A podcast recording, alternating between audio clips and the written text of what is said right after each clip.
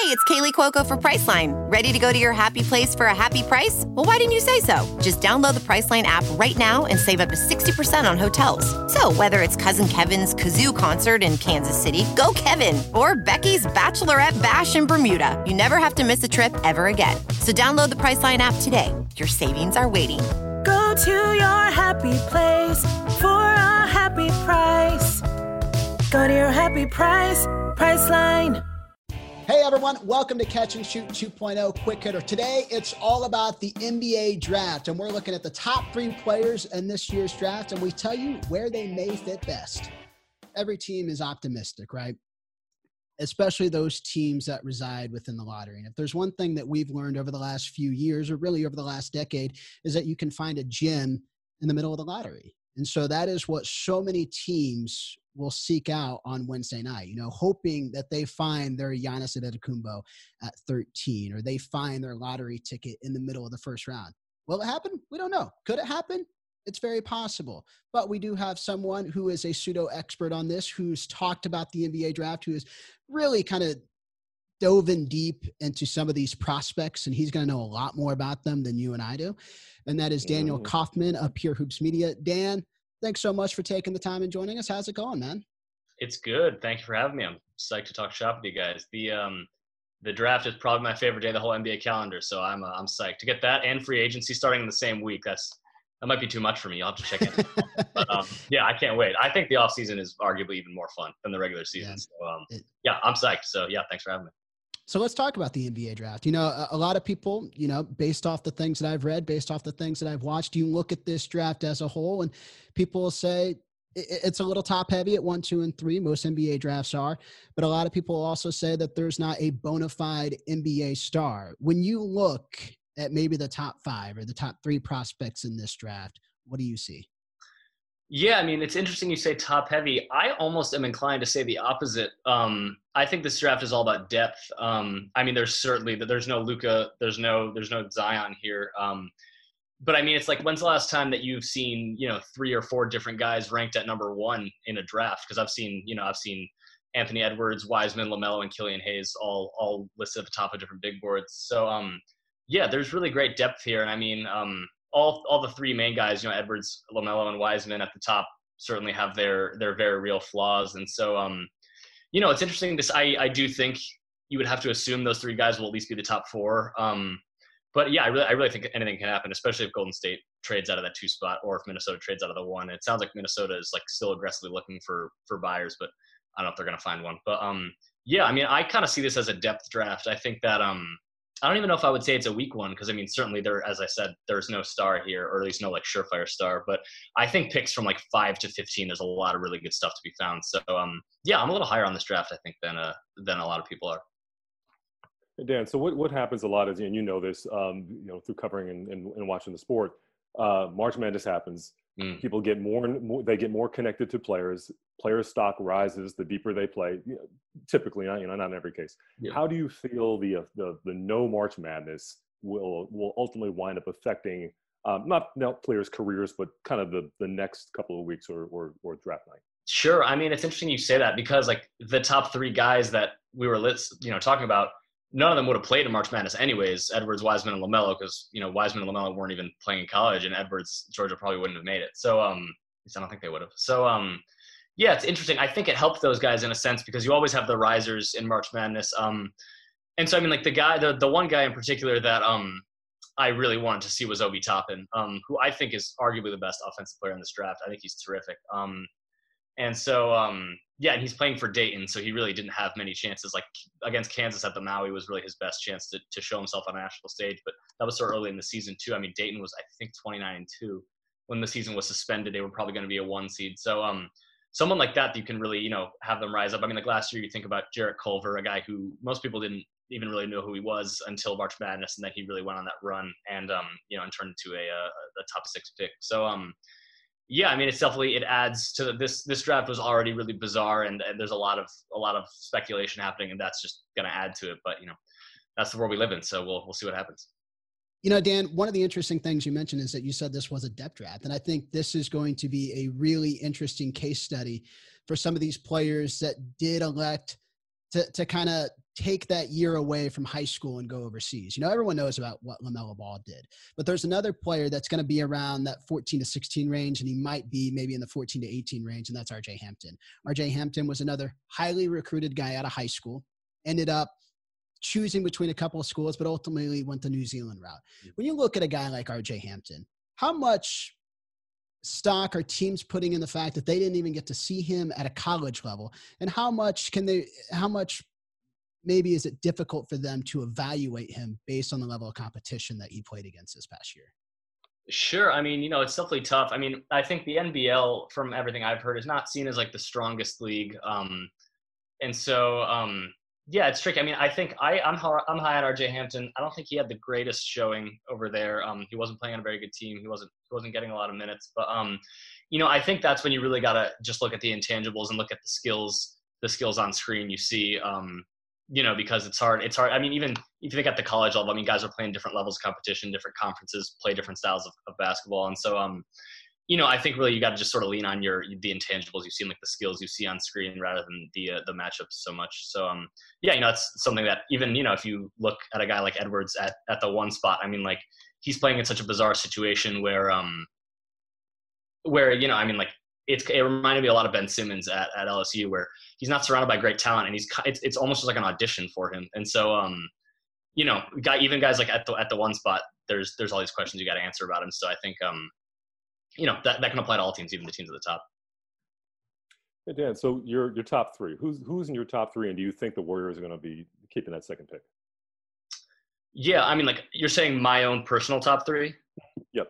Yeah. So, um, my top three would have to be um, Killian Hayes at number one. I think is the best player in this draft. Um, I think the way he controls pace and the way he uses his body, uses space, gets to his spots, it's just so rare for a kid who's 18, especially at, at point guard. Um, and so he would be um, he would be my number one guy. I, I think he's he's just terrific. And then um, at two, I would probably have Avdija, um, who I think I don't know. I mean, I don't have any intel on what Golden State's going to do. I, if they do keep the pick, I think Avdija would be the pick for them. Um, just because I think he combines the high ceiling and high floor high floor aspects really well, where he's going to be able to step in right away and, and contribute for Golden State. Um, and he passes exceptionally well. His his game really pops in transition. He has such a modern game in the way that he can really he can you can put him at any like you know two through four. Um, and he just really sees the floor. He's going to be a secondary playmaker. Um, and so yeah, I just I that's I like him there. And then I would probably have Edwards at three. Um, Edwards, Toppin, and, and Hayes would be my top three, I think, and then um,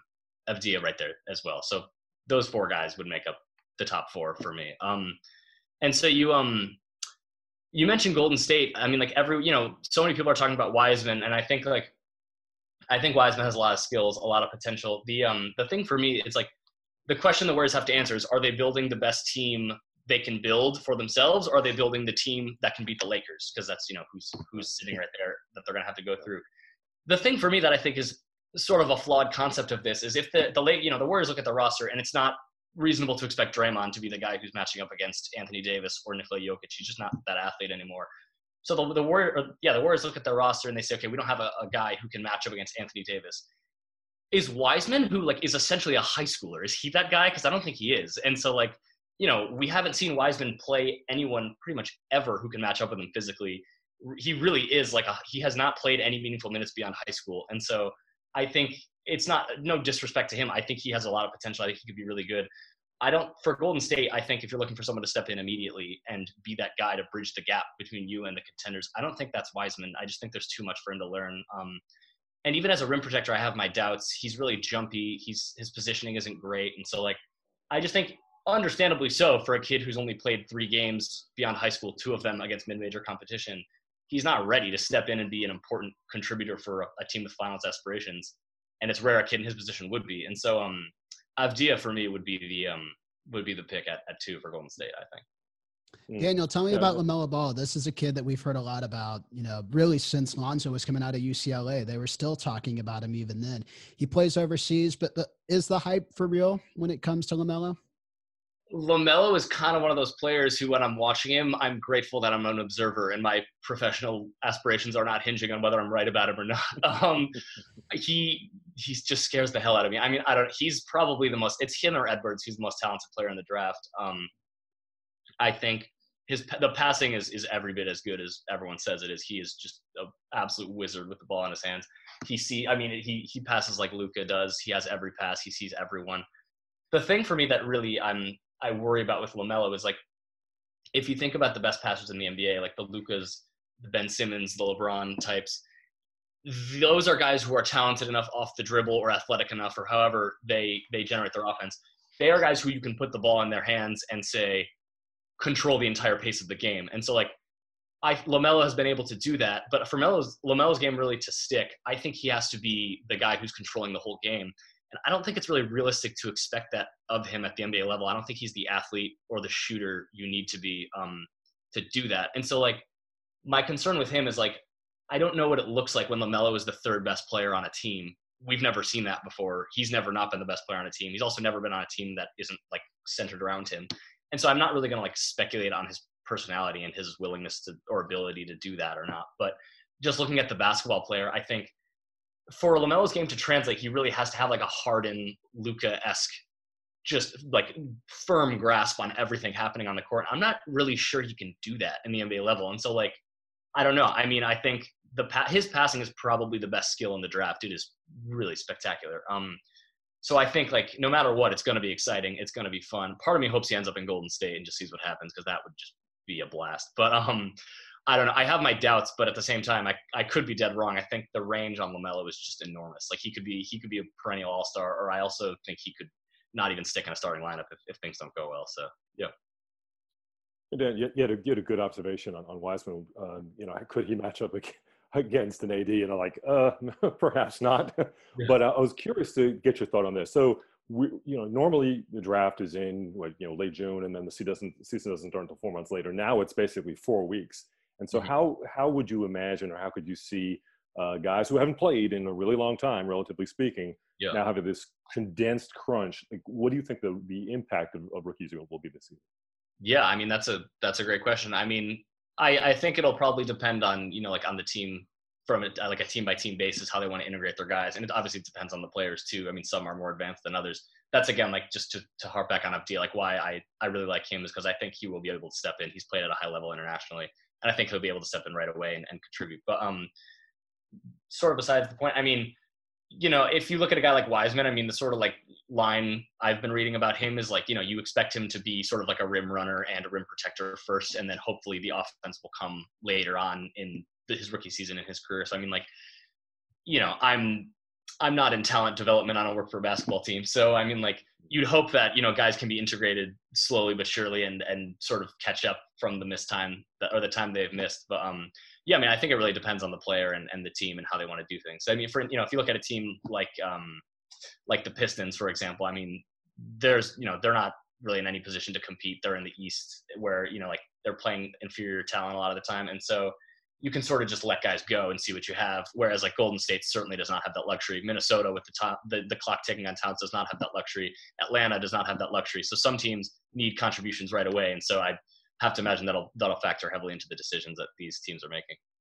You know, Dan, Daniel, one of the things I keep thinking about is NBA draft night is so exciting for so many different reasons, most notably because of the trades that do occur, you know, or the trades that aren't fully consummated on draft night, yeah. right? like you get the hat, but you don't necessarily know which team they're going to. Yeah. There's been a lot of talk this year about teams that might be eyeing one of those top three spots. You know, you mentioned it earlier. Does Minnesota keep pick number one? Will Golden State keep, keep pick number two?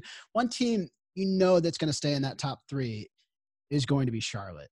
What does Charlotte need to do in this draft? How do they look at their roster? And then, kind of a secondary question what other teams might jump up from the mid lottery and try and get back into the top five?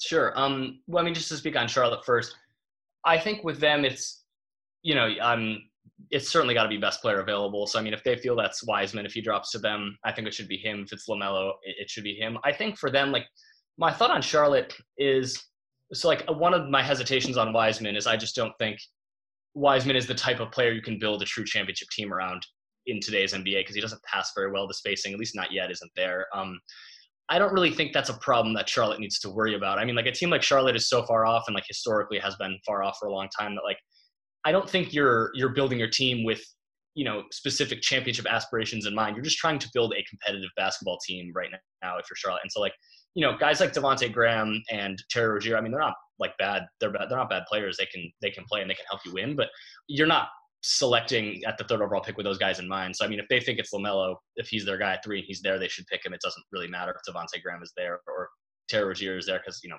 they might not be there in two years. So like for me, I think it's really just best player available at three with Charlotte. Um, and you know who they think that is. Um, I don't have the intel on that, but um, and then you asked about teams trading up from the mid lottery. I mean, I'm not really sure. I mean, a, a trade that I had seen mocked a lot was um was Oubre in the tenth pick for the second pick for in the mid level exception with Golden State, which obviously isn't happening now because Oubre is apparently going to OKC. Um, so I really don't know. I mean, with drafts like this, it reminds me of 2013 where everyone was speculating on who like the Cavs wanted to trade down, you know, and like the the XYZ wants Oladipo and the mat the the Cavs were going to trade down, but um, you know, in a in a draft that isn't you know very strong at the top like someone's got to want that pick. And so i've seen a, plenty of rumors about teams wanting to trade down. I have yet to see the rumor about the team that really wants to trade up. So i mean you obviously need both sides to complete that deal. And if you want to check out the full version of catch and shoot 2.0 if you want to hear a little bit more about the nba draft free agency and trades that are being consummated this week check out the full version. It's courtesy of pure hoops media